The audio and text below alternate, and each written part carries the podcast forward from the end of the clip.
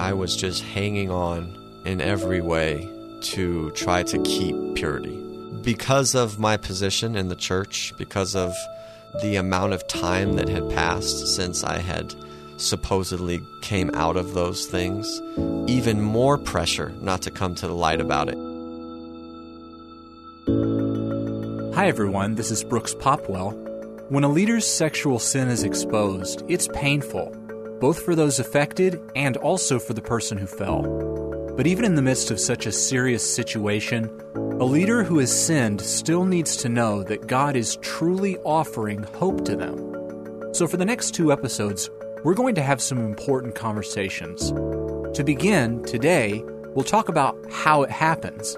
How does a leader fall into sexual sin? First, Joe Doppe, a graduate of the Pure Life Ministries residential program, tells us his story of serving both as a ministry leader and pastor before finally finding freedom from his sin. And then Steve Gallagher shares his perspective on the challenges that those in ministry face as they deal with temptation. This is Purity for Life.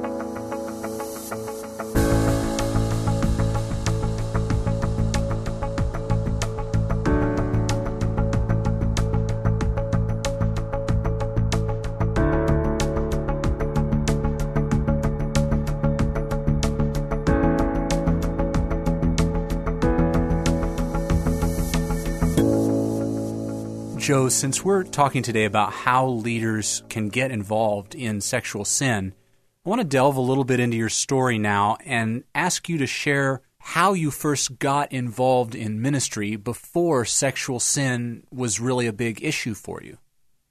I got involved in ministry around the age of 22. I came into the church for really the first time at 21 years old through a ministry called Celebrate Recovery. And through Celebrate Recovery, I was pretty much mentored and discipled by uh, a few of the leaders within that group at my church. And ministry was just kind of the natural flow of um, being discipled by these men. Uh, I looked up to them, and uh, they were, you know, engaging people. They were really involved in people's lives, really impacted my own life, and I just wanted to do the same thing. Uh, so ministry began for me um, about a year after coming into the church. Um, and it just started through leading small groups within Celebrate Recovery and then began um, uh, continuing on in, in the mission field with Celebrate Recovery. We went and taught other places how to um, start the the program and then how to maintain it, trained leaders how to run groups, uh, in different countries. Uh, so that's kind of how it began for me.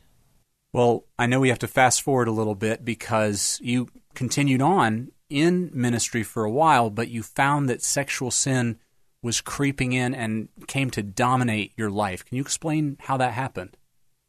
Yes, so sexual sin was not an initial part of the reasons I went into Celebrate Recovery. I went into Celebrate Recovery uh, for drug and alcohol addiction. Uh, both my wife and I struggled in those areas. And about a year and a half or two years into um, our time, um, my time, my beginning of me being impacted by Christ and um, starting to serve within that ministry, I fell back into some of those sexual habits I had before I came into the church. And so basically, um, I opened the door up to pornography and self gratification and from that point, um, it became a pretty consistent battle in both of those areas uh, for about another year uh, or so, and then um, it, it, really, really began to take hold. Um, but in that period, also, I separated from that ministry um, and began to just pursue uh, what I thought would be a normal life as a Christian, not so centered around um, trying to be in recovery all the time. In recovery, I wanted to try to live this um, Christian life, um, and but I was very much doing it apart from uh, the church in many ways, apart from the body, apart from those initial mentors that I had. Yeah, so not necessarily an, a strange desire of wanting to like move on beyond just focusing on the problems maybe in your life, but you found that kind of opened the door to getting away from God, right? Yeah, very much um, a part of Celebrate Recovery is a consistent living in the light. And as I um, drifted away from those people whom I normally and consistently um, would confess to, normally would kind of bear those issues and struggles, um, falls, uh, I, I stopped doing that in many ways and also began pursuing many other things, pursuing money, pursuing um, a family, even. Um, and, and those sorts of things began to uh, identify me, build up pride, do a lot of different things. I, looking back, I can see, but at the time, it, it felt like just trying to pursue life, you know. Okay, so I know down the road a little further, you did decide to again get help, this time with sexual sin. And that took you, you know, back to the church, back to ministry also eventually in some capacity. But after time had passed, you found yourself back where you had begun, back in sexual sin. Can you describe this next period when that happened? Yeah. So I, I had that initial uh, falling back into those habits uh, a few years into that ministry, and then pretty quickly after that, uh, separated from the ministry. Um, and then probably about a year later, my um, fantasy and you know clear adultery in my heart um, acted out physically, and I I did uh, step out into adultery, um, told my wife about it, and we pretty immediately dove right back into Celebrate Recovery, right back within that accountability system, and also started pursuing Christian counseling. And we were involved with Christian counseling for um, at least a year and also working through the steps of Celebrate Recovery, doing the inventories and doing the groups and having the mentors. And um, in that period, I, I, really did begin to pursue the Lord again. Um, probably a period of five or six years had passed, and there was no acting out physically in adultery, um, but I would go in and out of um, just being completely given over in my heart. Um, and getting really close to that line, really close to the line again and again, uh, and never never coming to my wife about it, never really going back to that accountability and sharing those things. It was always just, uh, I'll never, I won't do that again. I'm not going to do that again, and uh, I never um, lived in the light like I did early on. Well, you're talking about some things you can see now looking back were not being resolved. And I know eventually you felt led to come to the Pure Life Ministries residential program. And we really can't, you know, get into maybe everything you learned and what you gleaned from that that helped you really find answers you maybe weren't elsewhere. But if you had to boil it down really briefly, what did God do for you in the program? So, I guess the beginning of what God did for me in the program uh, also has to include what he allowed me to get into to bring me to the program.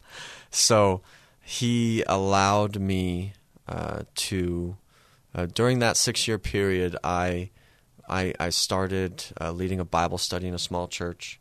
I started um, just, you know, trying to serve the community in, in this little outskirts of Las Vegas where we were living.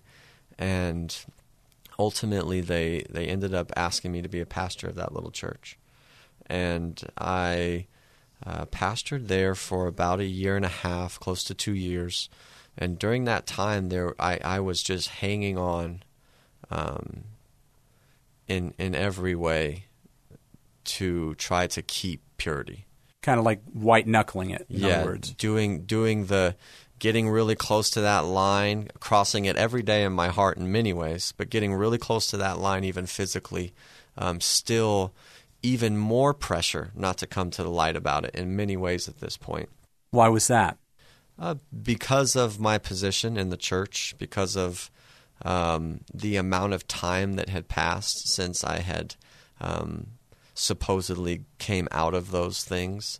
Uh, that time period made it very difficult to come to my wife, uh, and um, the consequences that I thought would entail um, me telling her that I was struggling in my heart and, and fantasizing, um, driving in areas of town I shouldn't have been. Um, all of those things, uh, the consequences that I had built up in my head, um, were were just too much for me to, to, to talk about. And God ended up allowing me to get in a prideful place within the church as to where He let me out, and they, they asked me to step down for other reasons. Um, for a, a, theological difference I ended up having uh, with uh, the denomination that I was uh, teaching in. And even to the point of in that place being willing to split that church and um, my looking back on it now, I see all these things, um, but my my my pride, my um, in many ways, um, you know, self righteousness and spiritual pride, those sorts of things that I had no understanding of at that time were just raging and um, ultimately ended up getting me asked to step down. And shortly after I was asked to step down, um, things really just crumbled in on top of me. I um, went out into adultery physically again on my wife, um, probably in about three times over six months. And in that period, um, I was hopeless. I was just utterly hopeless. And um, it got very desperate for my wife, as you can imagine, as well. Um, and she found Pure Life Ministries through through the website, and when I had uh, come back into my household after that uh, last time, she told me about it, and I, was desperate enough to leave them and um, Nevada for nine months. Okay, so coming back then to your time at Pure Life and the lessons you learned, what would you say, you know, the main thing was that you took away?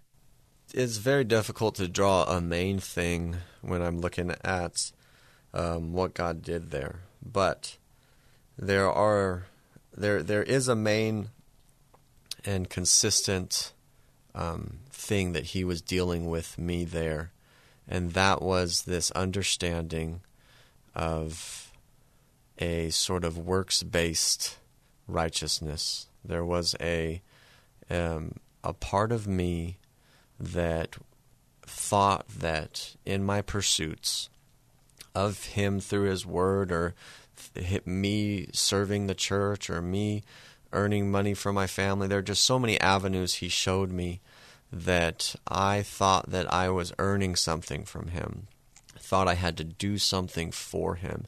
And though I would never say that um, with any sort of uh, biblical understanding at that point. I mean, I my I could quote you uh, from the Bible why I disagreed with that, but the way I was living my life showed that I was trying to earn some sort of relationship with Him, earn some sort of forgiveness for the things that I was doing, um, trying to fight my way myself out of the messes I had got myself into.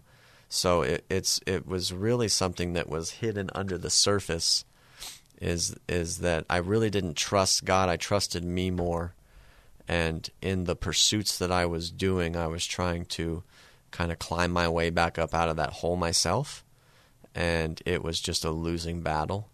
And my time at Pure Life began to show me uh, that God is merciful, that He is good, that He is fully capable and desiring to to wipe all of those things clean, and accomplished that through His Son.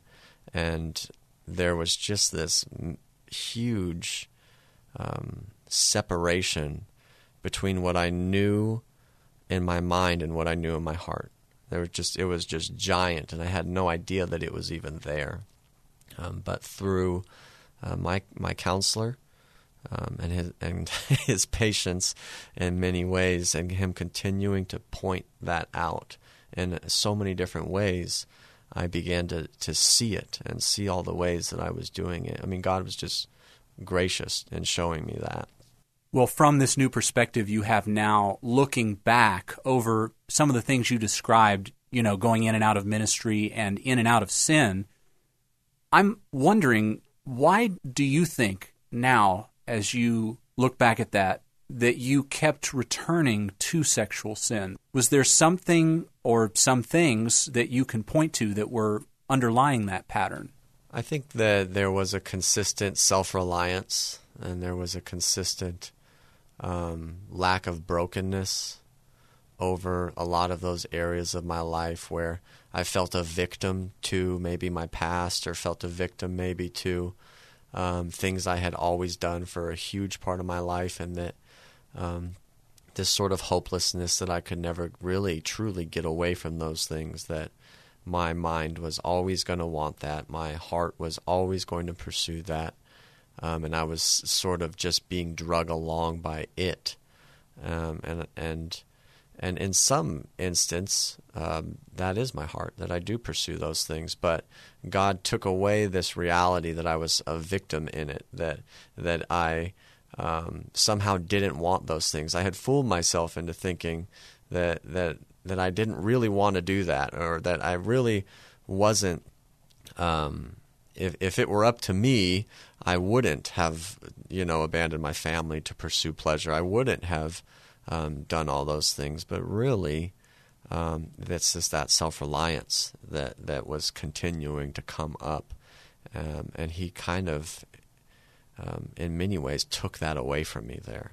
What would you say to someone else who finds themselves where you were at in ministry but struggling secretly with sexual sin? I would say that it is never too late to come to the light and that you can trust God with all, all of it that it is it is a good thing to just throw everything at his feet and give up trying to do it yourself. Completely surrender that that lie that you are able or capable or even willing to, to do it by yourself. Um, and and go ahead and begin to trust God with it, um, because that is how it began for me, and how it continues for me is that, that I have to continue to, to rely on Him. Um, so I would say um, it, that it's good to lay it all at His feet and stop trying to do it by yourself. Usually, when Christians have a spiritual problem, they can turn to their pastor or another leader. But where do spiritual leaders go themselves when they're struggling? particularly with something as shameful as sexual sin. Over the past 30 years, Pure Life Ministries has helped many people in ministry recover their relationship with God. But just how is it exactly that a leader can fall prey to sexual sin? Well, Steve Gallagher, our founder and president, has many years of experience identifying the unique challenges and temptations that leaders have to face, and he lays out clear answers to this question. Pastor Steve, it is always a shock to hear about a leader who has fallen. And I mean, while we definitely live in a culture that has a lot of temptation, nobody's denying that, it always seems like it's something surprising when this happens. I mean, no one's really expecting it of their leader. So, as we as we discuss how it could be possible for a leader to fall into sexual sin, is this just something that can basically happen to any Christian, no matter who they are? I guess my answer to that, Brooks, is yes and no. It can happen to any of us, certainly, especially in the culture we live in today. Um, so, yes, in that sense, but no, in the sense that if you are really walking with the Lord, you're living a spiritually disciplined lifestyle, and you have protections built into your life, there's no reason why any believer should have to fall into sexual sin of any kind. Well, as we get into this, let's, you know, start with the basics of the Christian life because you mentioned the need for a strong life that is reinforced with different protections, is there any one area you would highlight as something that leaders need to focus on if they're going to avoid falling into sexual sin? The Apostle Paul said, If we walk in the Spirit, we will not fulfill the lusts of the flesh. So, whatever it means to walk in the Spirit, that's the key. And I believe that walking in the Spirit primarily happens through a strong devotional life, you know, spending time in the Word of God, spending time in uh, real prayer, meaningful prayer. When you're meeting with God every day, it just has a way of lifting you up spiritually, kind of above the level of carnality and, and the world and so on. And it just empowers you to handle those temptations when they come. I'm not saying that a guy with a strong devotional life is exempt from temptation, but I'm just saying that it will keep you strong. And that is the, the most important aspect of living in victory is to have that daily life with God. You mention a devotional life, and I would just assume, you know, myself as somebody who is sitting on the other side of the pulpit uh, that the pastor or leader that I'm looking up to that they have that that they're doing that. That would at least be my expectation. What have you seen? Well, I saw a poll of pastors not long ago, and the average time they were spending in prayer was, I think, six minutes. And that is just. you can't have a meaningful life in God with a six minute connection with him. I mean, you have to spend time with him. You have to pour out your heart. You have to care enough about the people in your church that you are taking them before the throne of God and interceding on their behalf. When you have that kind of prayer life going, that's where the power comes from, not from just like a six minute prayer time. That's all I can say. I know you are someone who's in the ministry yourself what would you point to within the ministry lifestyle, just the daily life that people are living when they are involved in full time Christian work? What is it that would be one of the dangers that might lead someone into sexual sin? One of the challenges that pastors have is that there are, is a lot of demand on their time. I mean, you have people pulling you from every direction. You have meetings you're supposed to go to, sermons to prepare, Bible studies. There's just so much going on in the life of the typical pastor. I was asked to speak to a pastor's group one time on the subject why do so many of our pastors fall into sexual sin? And I made a statement during that conference. I said, in all the years that I've been ministering to people in sexual sin, including many, many pastors, I have never once had to help a Mary but I've had to help many Marthas in that time, you know, and part of it is just the nature of the beast. It's hard for pastors, but, you know, there's just, I guess there's a place where we have to come to where we say this far and no further because my life with God has to stay intact or I'm not going to do any good for anybody. Okay, so I hear what you're saying just about the pace of a leader's life. Is there anything else you could mention that might be something leaders want to watch out for? Well, another real challenge for pastors is just discouragement. Ministry can be very discouraging because you're trying to elevate people's mindsets and to motivate them to uh, set their sights on the things of God. And just there's a lot of people in churches that are not interested you know, they want to just come in Sunday morning and make their appearance and then kind of forget about God the rest of the week. And that can be very discouraging for a pastor. And discouragement is one of those human emotions that the enemy is very adept at using to um, drain a pastor's resolve to keep fighting. And it, it can be very dangerous for sure. Ideally, problems and pressures like the ones you mentioned should drive us to God, but I mean, we know that doesn't always happen. So, in the case of someone that's drifting towards sexual sin, What have you found tends to be the response pattern of people in ministry when they face a lot of pressures like the ones you talked about? Well, it's just in human nature to want to take it easy in the battle. You know, we want to just slump down. We're tired from working and being stressed out all day, dealing with oftentimes difficult people. And at the end of the day, you just want to, man, I just need to escape. And so you uh, spend the evening watching television or um, getting on the internet, and you end up just kind of taking your mind and your heart and handing it over to the enemy and just saying, have at it. Go ahead and have at it for a while. And, you know, it just has a, a very draining effect on your life spiritually. We just all have to be so careful with the way that we live our lives and the opportunities we give the enemy to get in uh, and to drain us of our resolve to walk with God.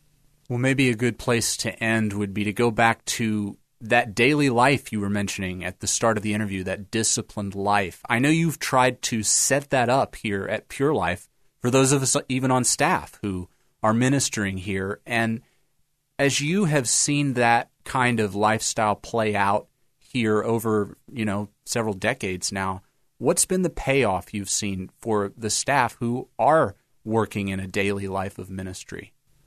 Well, we all have our struggles. We all have our failures and, you know, and all those sorts of things. But just generally speaking, because we're all in the same mindset here at Pure Life Ministries, we can help each other and elevate each other. And that's one of the challenges also for pastors is because most of the people in their daily life are people who are kind of spiritually under them, people they're ministering to, and they need people uh, also in the ministry they can fellowship with and you know have that meaningful connection with. And that sort of connection with godly people is a real help to you when you're in the ministry. There's no doubt about that. But unfortunately a lot of pastors don't reach out and they just kind of end up being a little island by themselves and they can just become very vulnerable to the enemy's devices you know, the bottom line, Brooks, is that the Lord has given us the tools that we need to live a victorious life. And that life with God just has to be something that means enough to us that we are going to fight for it. And, you know, all I can say is it's worth fighting for, it's worth the struggle, it's worth maintaining. It means everything to us. It really does. Obviously, in addition to their own spiritual battles, people in leadership today have to help everyone else in their church grapple with this sexual sin issue. And in an effort to help them do just that, we've done a couple of other recent podcasts that I'd encourage you to check out episodes 326 and 328. But for leaders and anyone else who's listening, I'd also like to remind you again to come back for our next podcast where we'll continue this discussion about helping those leaders who are dealing with sexual sin themselves. And really, to finish up today, I'm just thinking back to something Joe said earlier in his interview when he reflected on his own struggle as a pastor. It's never too late, and we don't have to do this ourselves. Really, that goes for anyone who's struggling with this issue. We at Pure Life Ministries want you to know you're not alone, and you are not beyond the power of God. Well, that's it for the show today. Thank you very much for joining us, and we'll see you next time. Purity for Life is a production of Pure Life Ministries. For over 30 years, Pure Life Ministries has been the go to for those whose lives have been devastated by sexual sin. Visit us on the web for more information about our life changing counseling programs and powerful teaching materials. Also, check out our video clips of men and women whose lives have been radically transformed. All that and more at purelifeministries.org.